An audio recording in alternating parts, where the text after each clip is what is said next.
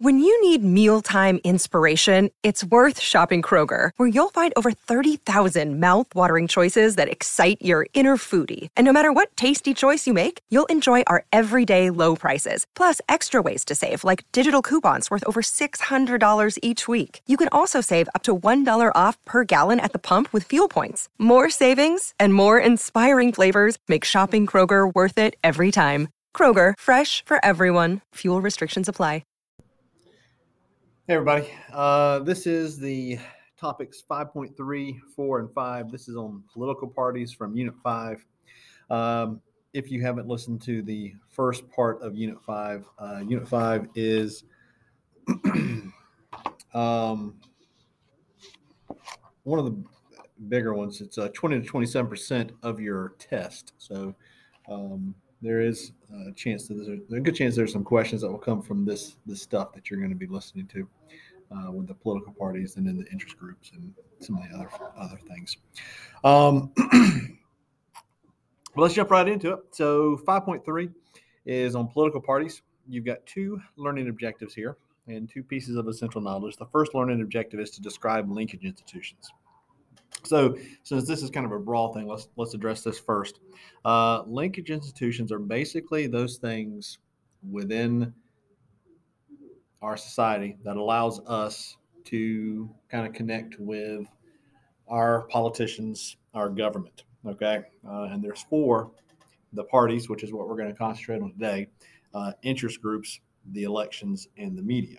Alrighty. So within this unit, we're going to break down each one of these things. But just what you need to realize and remember, one of the big overarching themes of our course is the fact that you know how can we as citizens and constituents link up with our representatives, um, and it's not always as easy as well. Let me send an email. Let me send a text. Let me make a call. Let me write a letter. Let me reach out on social media, because a lot of times our represented representatives, our presidents, and, and things like that aren't going to respond to us. So when we don't get the response that we want, what can we do? And so, um, if I can't get a hold of my congressperson, maybe I go to my local political party, whether that be Democrat or Republicans. And like, hey, here's my problem, here's my issue, and I can find someone to potentially link me up with my representative. Maybe I go to an interest group. Maybe I go to uh, a media member, and maybe they can reach out. Okay, elections, uh, we get to to kind of talk to our politicians through our votes. If we vote the Democrats out in the fall of 22, that's a message to the Democratic Party. You got to make some changes. The Republicans have been sent a message because they lost the House and the Senate and they lost the presidency in 2020. You got to change, make some changes. So, all these things are ways that we can communicate and let our uh, represented, representatives uh, know, you know, if we can't get a hold of them directly. All right, the second part gets more into what we're talking about uh, is political parties for today. And so the, the second learning objective says to explain the function and impact of political parties on the electorate and the government. And then the essential knowledge is the functions and impact of political parties on the electorate and government are represented by. And there's a couple bullets. So let's unpack the bullets. The first one is the mobilization and education of voters.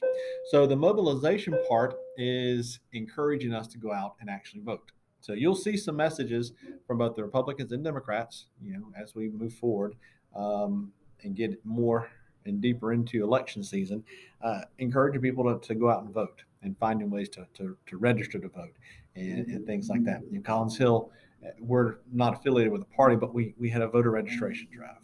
Okay. You'll see some of those from uh, Republican sides. We'll see some of these from Democrats, uh, where they're trying to, to get people out there to, to register and then go vote. All right, the education of voters is trying to give people information. Now, obviously, if you're getting stuff from the left, if you're getting stuff from the right, uh, that education is going to be somewhat slanted to those directions. So keep that in mind.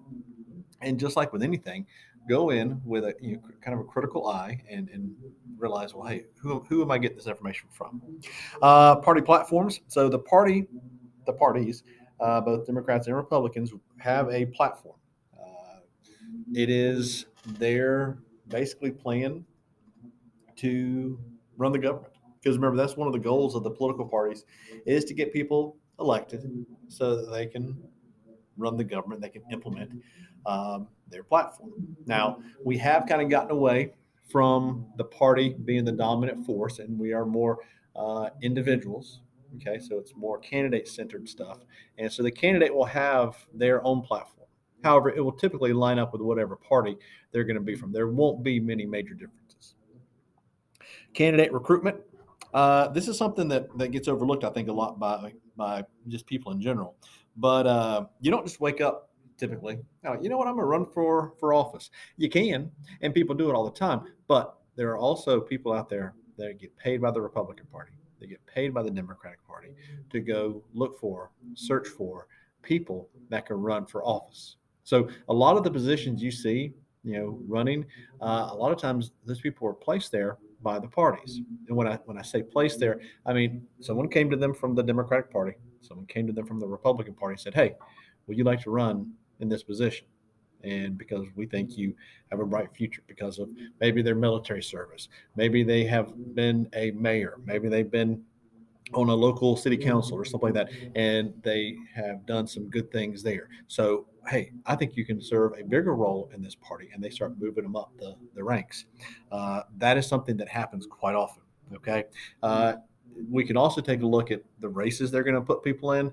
You know, the parties are constantly watching the other or the side, and they're looking for weak seats. So if there is a you know Democrat right now, because the Democrats have control of the House and the Senate, if there looks like there is a weak Democrat in a Senate seat or a House seat that's up for reelection, the Republican Party is going to probably run a strong Republican against them because they want to take those seats. If there's a strong Democrat that's probably going to get reelected, like um, who's the 88 year old in the Senate? I can't remember her name now. I think she's from California. She's been there forever. You know, why would the Republicans run a strong candidate against her when she's probably going to win because she's won so many times? Now she's old; she probably should retire. But that's just me. Okay. Anyways, uh, went off a little bit there. All right. So campaign management, including fundraising and media strategy. So this is a, a, a thing that's to, it's kind of changed because once again, like I said earlier, we've gone from the party centered to, you know, uh, candidate centered stuff, but the parties will still help and assist. Pay attention to commercials. You're going to see a lot of commercials here in Georgia uh, for both uh, the Senate seat and the House seats and all those things that are out there. Uh, and you will see stuff paid for by the candidate, by themselves. You're also going to see stuff paid for by both parties, where they have um, attempted to, to you know, commercials, run commercials for the candidates. Uh, but they will give money.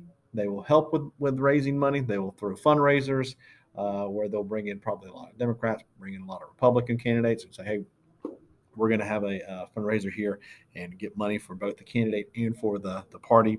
Uh, they will help with the media, you know, talking to, setting up uh, media events and things like that. So the, the party does a lot of that kind of stuff.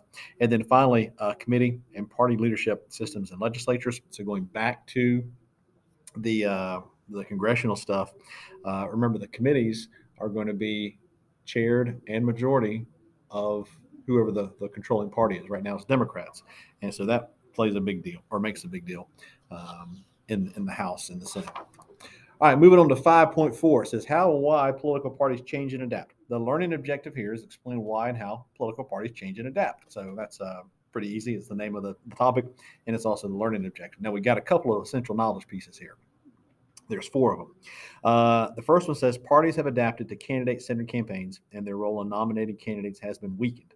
So we've been talking about this uh, in 5.3. Let's drill down just a little bit further here, uh, and especially that part about nominating candidates being weakened. So as we have moved forward and candidates are able to really reach out to the citizenry uh, with social media and their appearances and all that kind of stuff, it's really become about them versus being about the party. And so that's what we're getting there.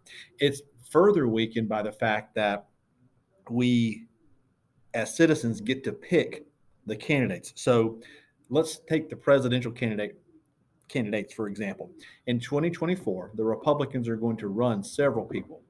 Okay, I shouldn't say the Republicans will run. Several Republicans will run for the presidential nomination.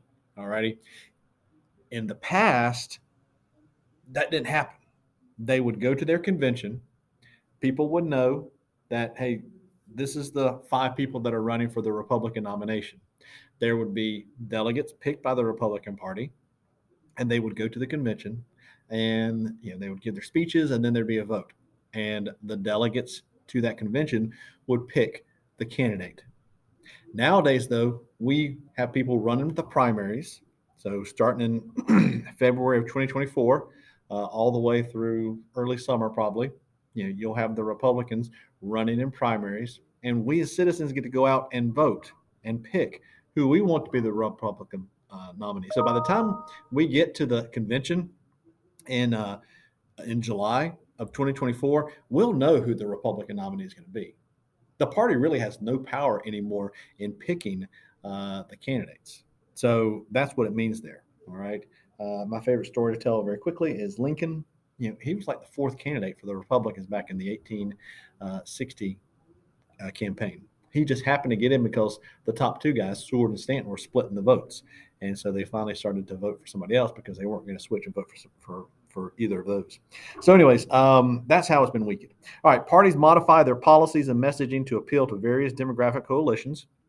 So uh, you can probably see this in some of the, the commercials and ads that are out there. Uh, you'll see different groups being kind of targeted um, for a message, and I think that's that's pretty easy to understand there. Uh, the next one, the structure of parties has been influenced by, and there's three um, three bullets critical elections and regional realignments. So critical elections happen uh, from time to time, and basically uh, these are important re- uh, elections that have the potential to. And, and, you know, we don't know that a critical election is like we can't know that 2024 is going to be a critical election. You're going to hear that every election from now probably until the end of time is the most important election in our lifetime we won't really know if it's a critical election until we can take a look at it and look back. Critical elections typically are going to have some kind something something big is going to happen and come from those real from those elections, whether it be the, the parties switching, you know, almost switching sides, uh, more people going over to one side, uh, a, a, large demographic going from Democrat to Republican or from Republican to Democrat, or stuff like that happening are going to be critical elections. Uh, campaign finance law. Now we're going to get into campaign finance law uh, in topic 5.11. So uh, I'm not going to spend too much time here, but it does the you know the money is limited to an extent uh, on what parties can do, how much money they can take, and whatnot. So that changes uh, some of the influence that they have. And then finally, for the bullet there, changes in communication and data management technology. Uh, this is going to be the social media uh, and the internet has really changed how parties are, are going to be able to change. I mean, how parties to change, uh, how they work and operate because it, everything is so different. It used to be, hey, let's throw it in the newspaper, let's put it on the TV. That was it. I mean, that was the that was it. That's how you got your message out. Now, there's so many different ways uh, that the the parties and people can communicate. Uh, finally, parties use communication technology and voter data management to disseminate, control, and clarify political messages and enhance outreach and mobilization efforts. And that goes back into what we were just saying about how uh, communication and social media and the internet itself has just absolutely you know, turned some of these things on their heads. Where you know you used to be able to really just, like I said, let's put it in the newspaper and then I get the message out. Now who who reads the newspaper? No one that I know does. So how are you going to get your message out? And going to be through social media. You go, go look at some of your social media accounts and look for some of the, the politicians. They're all going to have social media accounts. Now it might not be them running it, but they're going to have them and they're going to get their message out the way out that way. The parties have their messages or their their accounts, so they're going to send out messages. It's it's the way they're going to reach the citizenry. All right, final topic for today is 5.5, the third party politics. So the learning objective says to explain how structural barriers impact third party and independent candidate success. And there's two pieces of essential knowledge. Uh, first off is to compare the proportional system to the winner take all and how that's a structural barrier to third party and independent candidate, candidate success. So let's unpack that first. So, and let's let's talk specifically about the presidential uh, election. So we we just talked about how uh, you know, people are going to run in the primaries, and they're going to get picked. They're going to go back and they're going to run to the states. Almost every state, uh, all but two. So you know, I, I shouldn't even make it sound like there's there's a few. There's only two states that don't have the winner take all system. 48 states are going when you go vote for your president in 2024, whoever it is, if that person gets just a simple majority in the state, they get all of the votes. So, you know, Georgia has 16 electoral votes. Whoever wins Georgia gets all 16 of those, even if it is split 55 to 45, 51 to 49. Okay. All 16 votes go to the winner. That's a problem for third party candidates because are they going to get third, th- you know, 50% of the vote in almost any state? Probably not because people have a problem and they feel like they're they're throwing their vote away when they vote for for third party candidates. So it just doesn't happen. That's a problem. Okay. Now you do have some states, Nebraska and Maine, that are proportional, meaning based on the amount of votes you get, you'll get a certain percentage. So let's say it was 50 50 in Nebraska. All right. They have, uh, I think, six votes. So if it's 50 50, then let's split the votes, the electoral votes, three and three. Uh, Maine has four votes. So let's say it's 75% to 25%. Then one person gets the 75% gets three votes, the 25% gets one. This would help some some third party candidates because they do have some success in some places. And if they had some success, they could garner some electoral votes. But as it is now, they don't get to get these electoral votes. It's it's almost impossible for third party candidates to get those electoral votes and have success. And because they don't have success, people always view it as, well, I'm throwing my vote away. Why should I vote for a third party person when I, the Republican or the Democrat's going to win? And it's because of the, the winner take all system. Finally, the incorporation of third party agendas into platforms of major political parties serves as barriers to third party and independent uh, candidate success.